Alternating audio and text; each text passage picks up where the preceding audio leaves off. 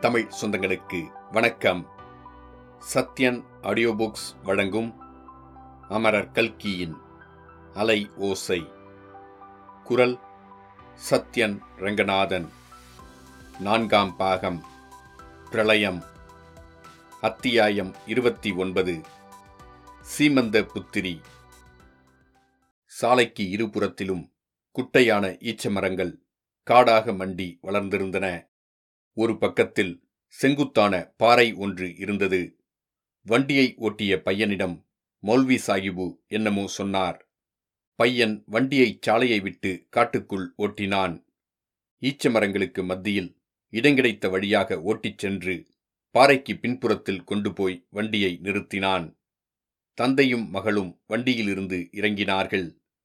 மௌல்வி சாகிபு வண்டியிலிருந்து ஒரு கம்பளத்தை எடுத்து விரித்தார். அம்மா இதில் உட்கார். பகலெல்லாம் நாம் இங்கேதான் கழிக்க வேண்டியிருக்கும் என்றார். சீதா உட்கார்ந்து ஏன் அப்பா பகலில் பிரயாணம் செய்யக்கூடாதா? என்று கேட்டாள். பகலில் பிரயாணம் செய்தால் இரண்டு வகையில் ஆபத்து வரலாம். சீக்கியர்களாவது இந்துக்களாவது நம்மை பார்த்தால் ஒரு ஹிந்து பெண்ணை முஸ்லிம் கிழவன் அடித்துக் கொண்டு போகிறான் என்று எண்ணி என்னை கொல்லப் பார்ப்பார்கள். முஸ்லிம்கள் நம்மை பார்த்தால் உன்னை என்ன பண்ணுவார்களோ தெரியாது என்றார். இப்படி சொல்லிவிட்டு மௌல்வி சாகிபு வண்டியிலிருந்து தண்ணீர் பையையும் ஒரு சிறு பெட்டியையும் எடுத்து வைத்துக்கொண்டு உட்கார்ந்தார். சீதா இந்த பையில் தண்ணீர் இருக்கிறது. இந்த பெட்டியில் கொஞ்சம் பிஸ்கோத்து இருக்கிறது. இவற்றைக் கொண்டு எத்தனை நாள் நாம் காலம் தள்ள முடியுமோ தெரியாது.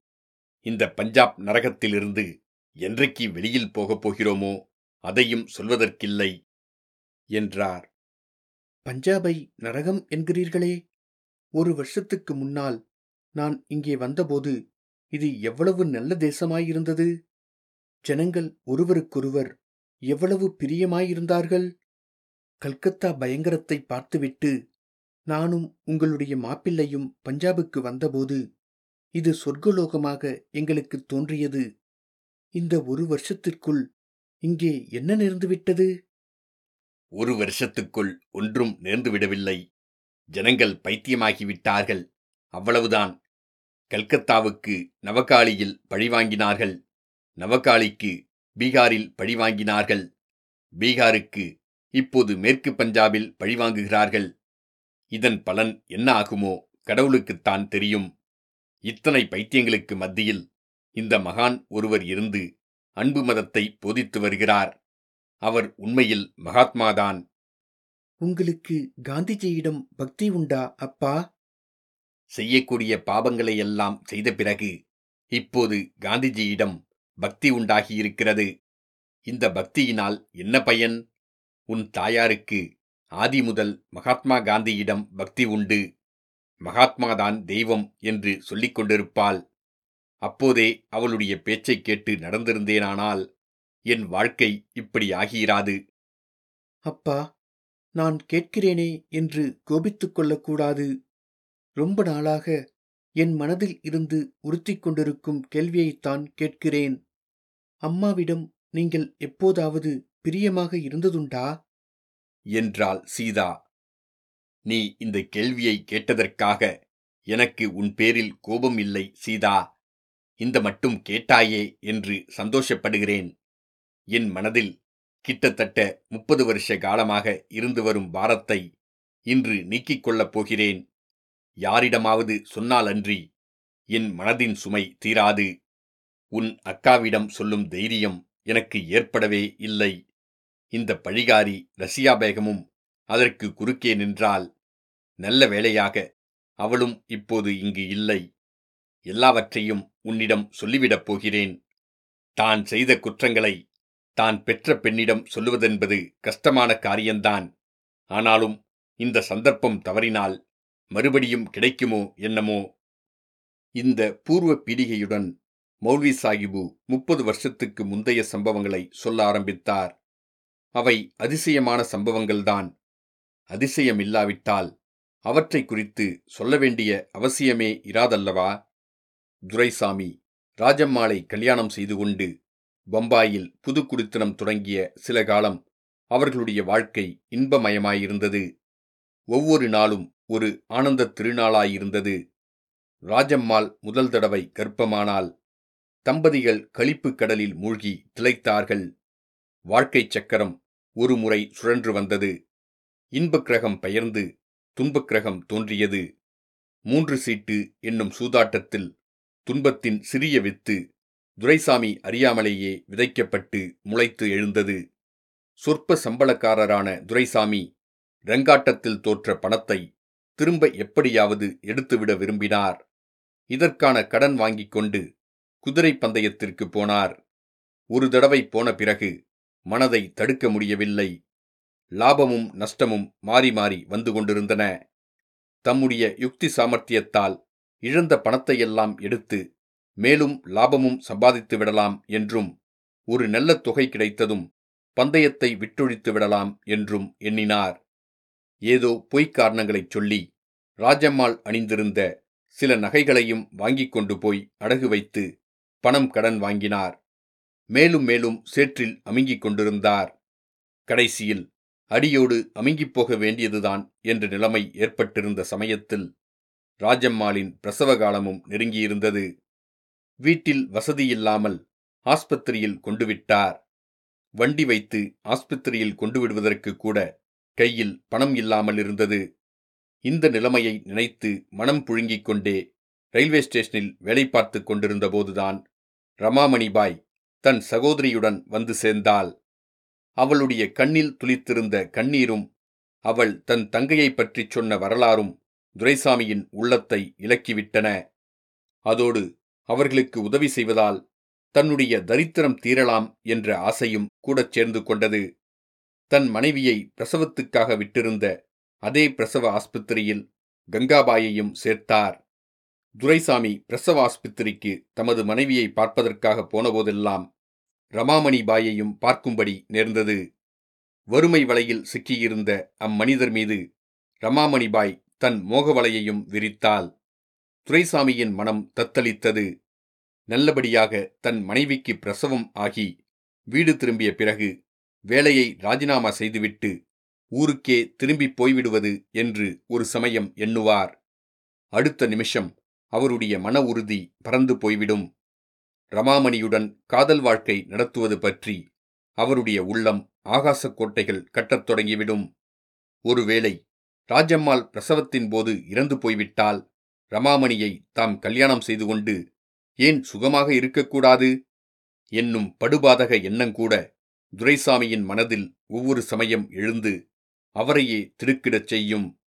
ராஜம்மாளும் கங்காபாயும் ஒரே நாள் இரவில் குழந்தை பெற்றெடுத்தார்கள். அன்றிரவு துரைசாமிக்கு ஸ்டேஷனில் டியூட்டி இருந்தது. ஆகையால் ஆஸ்பத்திரிக்கு போக முடியவில்லை. ராத்திரி ஒரு தடவை டெலிஃபோன் பண்ணி விசாரித்தார்.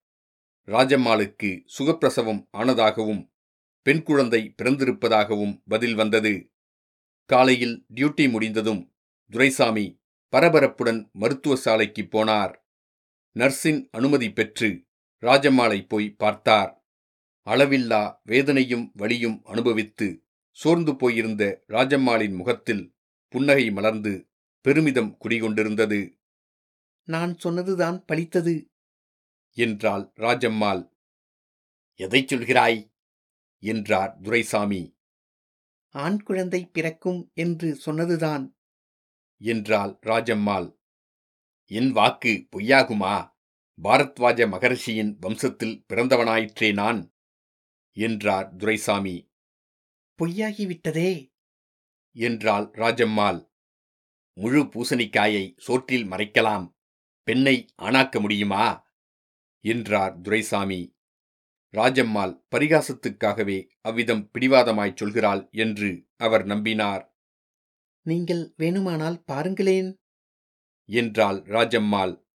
துரைசாமி கொசுவலை மூடியை தூக்கிவிட்டு குழந்தையை பார்த்தார். ஆண் குழந்தை என்பதைக் கண்டு சிறிது திடுக்கிட்டார். ராத்திரி டெலிபோனில் செய்தி சொன்னவர்கள் தவறாக சொல்லியிருக்க வேண்டும் என்று தீர்மானித்துக் கொண்டார். ஆயினும் அவருடைய மனம் பூரண நிம்மதியடையவில்லை. உருவமில்லாத சந்தேகங்கள் தோன்றி தொல்லை கொடுத்தன. நர்ஸை தனியாக சந்தித்து டெலிபோனில் பெண் குழந்தை என்று ஏன் சொன்னாய்? என்று கேட்டார். நர்ஸ் அவரை ஏற இறங்க பார்த்துவிட்டு நான் சொல்லவில்லை. வேறு யாரும் சொல்லியிருக்கவும் மாட்டார்கள். உங்களுக்கு ஏதோ பிரம்மை. என்றாள். மறுபடியும் வற்புறுத்தி கேட்டபோது ஒருவேளை கங்காபாயைப் பற்றி விசாரிக்கிறீர்கள் என்று எண்ணிக்கொண்டு யாராவது சொல்லியிருக்கலாம். என்றாள். கங்காபாய்க்கும் பிரசவம் ஆகிவிட்டதா? என்று துரைசாமி கேட்டதற்கு ஆமாம் பெண் பிறந்திருக்கிறது. என்றாள் நர்ஸ். உடனே துரைசாமி ரமாமணியை போய் பார்த்து அந்த செய்தியை உறுதிப்படுத்திக் கொண்டார். இத்துடன் ஒருவாறு அவர் மனம் ஆறுதல் அடைந்தது. கங்காபாயையும் அவரே ஆஸ்பத்திரியில் சேர்த்தபடியால் அவளுடைய பெண் குழந்தையைப் பற்றி தமக்கு தெரியப்படுத்தியது இயற்கையே என்று தோன்றியது. ராஜம்மாளையும் குழந்தையையும் துரைசாமி வீட்டுக்கு அழைத்து கொண்டு போனார். சில காலத்துக்கெல்லாம் அந்த குழந்தை இறந்துவிட்டது. ராஜம்மாளுக்கும் துரைசாமிக்கும் இதனால் ஏற்பட்ட துன்பத்திற்கு அளவே இல்லை.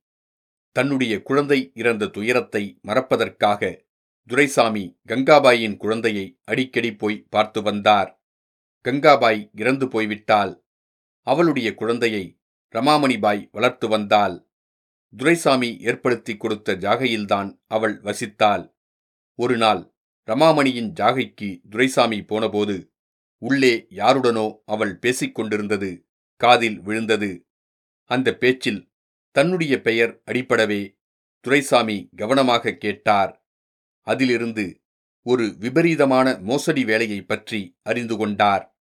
பிரசவங்கள் நிகழ்ந்த அன்று இரவில் ராஜம்மாளின் குழந்தை கங்காபாயின் குழந்தையாகவும் கங்காபாயின் குழந்தை ராஜம்மாளின் குழந்தையாகவும் மாற்றப்பட்டன என்று தெரிந்து கொண்டார். உடனே கதவை இடித்து திறந்து கொண்டு போய் நர்ஸையும் ரமாமணியையும் சண்டை பிடிக்க வேண்டும் என்று முதலில் தோன்றியது. அப்புறம் அதனால் என்ன பலன்கள் நிகழுமோ என்ற சந்தேகம் ஏற்பட்டது. மனக்குழப்பம் மாறிய பிறகு நன்றாக யோசித்து தக்க நடவடிக்கை எடுக்க வேண்டும் என்று தீர்மானித்தார். நர்ஸ் வெளியில் போகும்போது அவளுடைய கண்ணில் படாமல் மறைந்திருந்துவிட்டு பிறகு அறைக்குள் போனார். ரமாமணியை பார்த்ததும் அவருடைய பொறுமையெல்லாம் பறந்துவிட்டது அவளை திட்டி சண்டை பிடித்தார். ரமாமணி ஓவென்று அழுதுவிட்டாள் ஒரு கத்தியை எடுத்து நீட்டி இதனால் என்னை குத்திக் கொன்றுவிட்டு இந்த குழந்தையை எடுத்துக்கொண்டு போங்கள் என்றாள். என் தங்கை மேல் என் அன்பையெல்லாம் வைத்திருந்தேன். அவளும் போய்விட்டாள். இந்த குழந்தையின் முகத்தை பார்த்து கொண்டு உயிர் வாழலாம் என்று எண்ணியிருந்தேன். குழந்தையை நீங்கள் எடுத்துக்கொண்டு போனால் எனக்கு அப்புறம் இந்த உலகத்தில் வேலை ஒன்றுமில்லை என்று கதறினாள். முடிவில் தன் காரியத்தை சாதித்துக் கொண்டால் அதாவது குழந்தையை எடுத்துக்கொண்டு போவதில்லை என்று துரைசாமியிடம் வாக்குறுதி பெற்றுக்கொண்டால் குழந்தைகளை மாற்றும் காரியத்தை எதற்காக செய்தாள் என்று துரைசாமி விசாரித்து தெரிந்து கொண்டார். தன் தங்கைக்கு ஆண் குழந்தை பிறந்தால் ரஜினிபூர் ராஜ்யத்திற்கு அந்த குழந்தை வாரிசு ஆகும் என்று ரமாமணிபாய் நம்பினாள். அக்காரணத்தினாலேயே ரஜினிபூர் ராஜாவின் துர்மந்திரிகள் குழந்தையை கண்டுபிடித்து கொன்றுவிடுவார்கள் என்று பயந்தாள். குழந்தை வேறிடத்தில் வளர்ந்தால் அந்த அபாயம் இல்லை என்றும் பின்னால் தக்க சமயத்தில் வெளிப்படுத்திக் கொள்ளலாம் என்றும் நினைத்தாள். ஆனால் கங்காபாய் இறந்து போவாள். அவளுடைய குழந்தையும் செத்துப்போய்விடும் என்று ரமாமணிபாய் எதிர்பார்க்கவில்லை. அதைக் காட்டிலும் முக்கியமாக மாற்றி எடுத்து வந்து வளர்த்த ராஜம்மாளின் குழந்தை தன்னுடைய உள்ளத்தை இவ்வளவு தூரம் கவர்ந்துவிடும் என்று அவள் சிறிதும் எதிர்பார்க்கவில்லை. எல்லா விஷயங்களையும் யோசித்து பார்த்தபோது துரைசாமிக்கும் குழந்தையை ரமாமணியிடம் அப்போதைக்கு விட்டு வைப்பதே நலம் என்று தோன்றியது. இந்த குழந்தையை எடுத்துக்கொண்டு போய் ராஜம்மாளிடம் இதுதான் உன் குழந்தை என்று சொன்னால் ராஜம்மாள் நம்ப வேண்டுமே? ஏற்கனவே அவள் கொஞ்சம் சந்தேகப் பிரகிருதி இதை பற்றி ஏதாவது விபரீதமான சந்தேகம் அவள் மனதில் தோன்றிவிட்டால் தனக்கு வேறொரு காதலியிடம் பிறந்த குழந்தை என்று அவள் எண்ணிவிட்டால் என்ன செய்வது? வாழ்க்கையே நாசமாகிவிடுமே. இம்மாதிரி மனக்குழப்பத்துடன் துரைசாமி வீடு திரும்பினார். பம்பாயில் எத்தனையோ லட்சம் ஜனங்கள் இருக்கிறார்களே. இந்த மாதிரி ஒரு ஆச்சரியமான விபரீதமான அனுபவம் என் வாழ்க்கையிலேதானா ஏற்பட வேண்டும்? என்று எண்ணிக்கொண்டே சென்றார். அந்த ஒரு ஆச்சரியமான விபரீத சம்பவம் மேலும் பல ஆச்சரிய விபரீதங்கள் ஏற்படுவதற்கு காரணமாயிருந்தது. ரமாமணியிடம் வளர்ந்து வந்த தன் குழந்தையிடம் துரைசாமியின் பாசம் நாளுக்கு நாள் வளர்ந்து வந்தது. அதன் காரணமாகவே துரைசாமி ரமாமணிபாயிடம் நீடித்த தொடர்பு வைத்துக் கொள்ள வேண்டியிருந்தது. அவள் இழுத்த இழுப்புக்கெல்லாம் ஆளாகவும் நேர்ந்தது. தன்னுடைய போக்குவரவுகளைப் பற்றி தன் மனைவி ராஜம்மாளிடம் பொய் சொல்லி மறைக்க வேண்டியதாயிற்று. அதனால் அந்த பேதைக்கு எல்லையற்ற மனத்துன்பத்தையும் அளிக்க வேண்டியதாயிற்று. சீதா ராஜம்மாளுக்கு பிறந்து ரமாமணியிடம் வளர்ந்த அந்த பெண்ணின் பெயர்தான் தாரிணி. அவள்தான் என்னுடைய சீமந்த புத்திரி. நீ அவளுடைய தங்கை. நீங்கள் இரண்டு பேரும் குழந்தைகளாயிருந்தபோது நான் பட்ட சங்கடத்தை உன்னால் கற்பனை செய்து கூட அறிய முடியாது. உலகத்தில் யாரும் அத்தகைய சங்கடத்தை அனுபவித்திருக்க மாட்டார்கள். முற்காலங்களில் கொடுமையான அரசர்கள் ஒருவித தண்டனை அளிப்பார்களாம். ஒரு மனிதனை நடுவில் நிறுத்தி இரண்டு பக்கமும் இரண்டு யானையை நிறுத்தி வலது கையை ஒரு யானையும் இடது கையை ஒரு யானையும் பிடித்து இழுக்கும்படி செய்வார்களாம். அதே மாதிரியாக ஒரு பக்கத்தில் தாரிணியின் மேல் உள்ள பாசமும் இன்னொரு பக்கத்தில் உன்மேல் உள்ள பாசமும் என்னை பற்றி இழுத்து கொண்டிருந்தன. நடுவில் அகப்பட்டு கொண்டு நான் திண்டாடினேன். ஆனால் இந்த திண்டாட்டத்திலெல்லாம் ஒரு சந்தோஷமும் இருந்தது என்றார் மௌல்வி சாகிபுவாக விளங்கிய துரைசாமி ஐயர். சீதாவுக்கு தன்னுடைய வாழ்க்கையில் அதுவரையில் அர்த்தமாகாதிருந்த பல விஷயங்கள் அப்போது விளங்கின. மர்மமாயிருந்த பல சம்பவங்கள் தெளிவு பெற்றன. தாரிணி என்று தன்னை எண்ணிக்கொண்டு ரஜினிபூர் ஆட்கள் கொண்டு போனதற்கு காரணம் தெரிந்தது. அதைக் காட்டிலும் முக்கியமாக ராஜம்பேட்டையில் சவுந்தரராகவன் தன்னை முதன் முதலில் பார்த்ததும் அன்பு கொண்டதின் காரணம் விளங்கிற்று. தாரிணியின் சாயலை தன்னிடம் கண்டதுதான் அதற்கு காரணமாயிருக்க வேண்டும். சந்தேகமில்லை. தாரிணி தன்னிடம் அவ்வளவு அன்பாயிருந்ததின் காரணமும் சீதாவுக்கு அப்போது நன்கு புலனாயிற்று. ஒரு தாயின் வயிற்றில் பிறந்த இரத்த பாசந்தான் தன்னுடைய மனதிலும் தாரிணியிடம் வாஞ்சை பொங்கிக் கொண்டுதான் இருந்தது. ஆனால் பாழும் அசூயை அடிக்கடி அந்த வாஞ்சையை அமுக்கிவிட்டது. எவ்வளவு கீழான மனது தன்னுடைய மனது? தாரிணியின் தயால குணம் என்ன? விசால இருதயம் என்ன? தன்னுடைய இருஷை நிறைந்த சின்ன மனது என்ன? கடவுள் புண்ணியத்தில் இந்த இக்கட்டிலிருந்து தப்பி மறுபடியும் அந்த புண்ணியவதியை பார்க்கும் பாக்கியம் தனக்கு கொடுத்து வைத்திருந்தால்? அப்பா தாரிணி அக்காவுக்கு இந்த விஷயமெல்லாம் தெரியுமா? என்று கேட்டாள். இந்த விஷயமெல்லாம் என்று எதை பற்றி கேட்கிறாய்? நான் இப்போது சொன்னவற்றில் சில தெரியும் சில தெரியாது. நான் அவள் கூட பிறந்த தங்கை என்று தெரியுமா? தெரியாது. என்னுடைய நெஞ்சி மிகவும் கோழை நெஞ்சி. சீதா பல தடவை அவளிடம் சொல்ல வேண்டும் என்று எண்ணி கடைசியில் தைரியம் வராமல் விட்டுவிட்டேன். ரசியா பேகம் அவளிடம் சொல்லக்கூடாது என்று பிடிவாதம் பிடித்தாள். எதற்காக அப்பா? பைத்தியக்காரத்தனம்தான் உண்மையை சொல்லிவிட்டால் அவள் பேரில் தாரிணிக்கு பாசம் இல்லாமல் போய்விடும் என்று பயம். அது மட்டுமல்ல ரஜினிப்பூர் ராஜ்யத்தில் ஒரு பாதியாவது தாரிணிக்கு வாங்கிக் கொடுத்து விட வேண்டும் என்ற சபலம் உன் சித்தியின் மனதிலிருந்து இன்னும் போகவில்லை. உலகம் தலைக்கீழாகப் போகிறது என்பதையும் சுதேச ராஜ்யங்கள் எல்லாம் இன்னும் சில காலத்தில் இருந்த இடம் தெரியாமல் போய்விடும் என்பதையும் அவள் உணரவில்லை. சீதா சிறிது நேரம் யோசித்துக் கொண்டிருந்த பிறகு அப்பா எனக்கு கல்யாணம் ஆன பிறகு வெகு காலம் வரையில் என்னை வந்து பார்க்காமலேயே இருந்துவிட்டீர்களே? ஏன்? என்றாள். மௌல்வி சாஹிபு தயங்கினார். உண்மையை சொல்ல வேண்டும் என்கிறாயா? என்று கேட்டார். உங்கள் இஷ்டம் சொல்லலாம் என்றால் சொல்லுங்கள். உண்மையை சொல்ல வேண்டியதுதான் சீதா. இப்போது சொல்லாவிட்டால் பிறகு சந்தர்ப்பம் வருமோ என்னமோ யார் கண்டது? சொல்கிறேன் கேள். உனக்கு கல்யாணம் ஆன புதிதில் உன் பேரில் எனக்கு கோபமாகவே இருந்தது. உன் தமக்கை இஷ்டப்பட்டு கல்யாணம் செய்து கொள்ள விரும்பிய புருஷனை நீ கல்யாணம் செய்து கொண்டாய். தாரிணிக்கு நீ பெரிய துரோகம் செய்துவிட்டதாக நினைத்தேன். ஆனால் உண்மையில் நீ அவளுக்கு பெரிய உபகாரம் செய்திருக்கிறாய் என்று பின்னால் தெரிந்து கொண்டேன். அம்மா சவுந்தரராகவனை கல்யாணம் செய்து கொண்டு நீ பட்ட கஷ்டங்களை நினைத்து நினைத்து நான் எத்தனையோ நாள் கண்ணீர் வடித்திருக்கிறேன். இவ்வளவு கஷ்டங்களையும் தாரிணி பட்டிருக்க வேண்டியவள்தானே? நீ அந்த தூர்த்தனை கல்யாணம் செய்து கொண்டதனால் தாரிணிக்கு எவ்வளவு பெரிய உபகாரம் செய்திருக்கிறாய்? என்றார் மௌல்வி சாஹிபு அப்பா அவரைப் பற்றி நீங்கள் ஒன்றும் அவதூறாக பேச வேண்டாம். என்னால் பொறுக்க முடியாது. என்றாள் சீதா. இல்லை பேசவில்லை மன்னித்துக்கொள் என்றார் மௌல்வி. நீங்கள் சற்று முன் கூறியது உண்மையும் இல்லை. அக்கா இவரை கல்யாணம் செய்து கொண்டிருந்தால் என்னைப் போல் கஷ்டப்பட்டிருக்க மாட்டாள். இரண்டு பேரும் எவ்வளவோ சந்தோஷமாக வாழ்க்கை நடத்தியிருப்பார்கள். இந்த துக்கிரி அதிர்ஷ்டமற்ற பாவி அவர்களுடைய வாழ்க்கையில் குறுக்கிட்டு நாசமாக்கினேன். அப்படிச் சொல்லாதே சீதா. இந்த உலகில் எல்லாம் அவரவர்களுடைய தலைவிதியின்படி நடக்கிறது. ஒருவர் வாழ்க்கையை இன்னொருவர் நாசமாக்க முடியாது.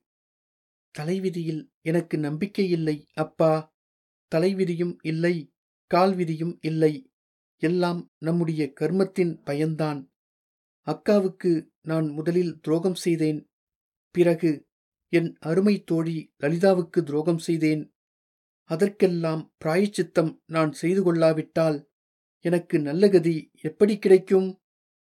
நீ மனதறிந்து ஒரு குற்றமும் செய்யவில்லை சீதா. எல்லாம் விதிவசமாக நேர்ந்ததுதான். வீணாக மனதை அலட்டிக் கொள்ளாதே. அப்பா எனக்கு நீங்கள் ஒரு வரம் கொடுக்க வேண்டும். நான் என்ன கடவுளா உனக்கு வரம் கொடுப்பதற்கு? கடவுளைப் போலத்தான் வந்திருக்கிறீர்கள்.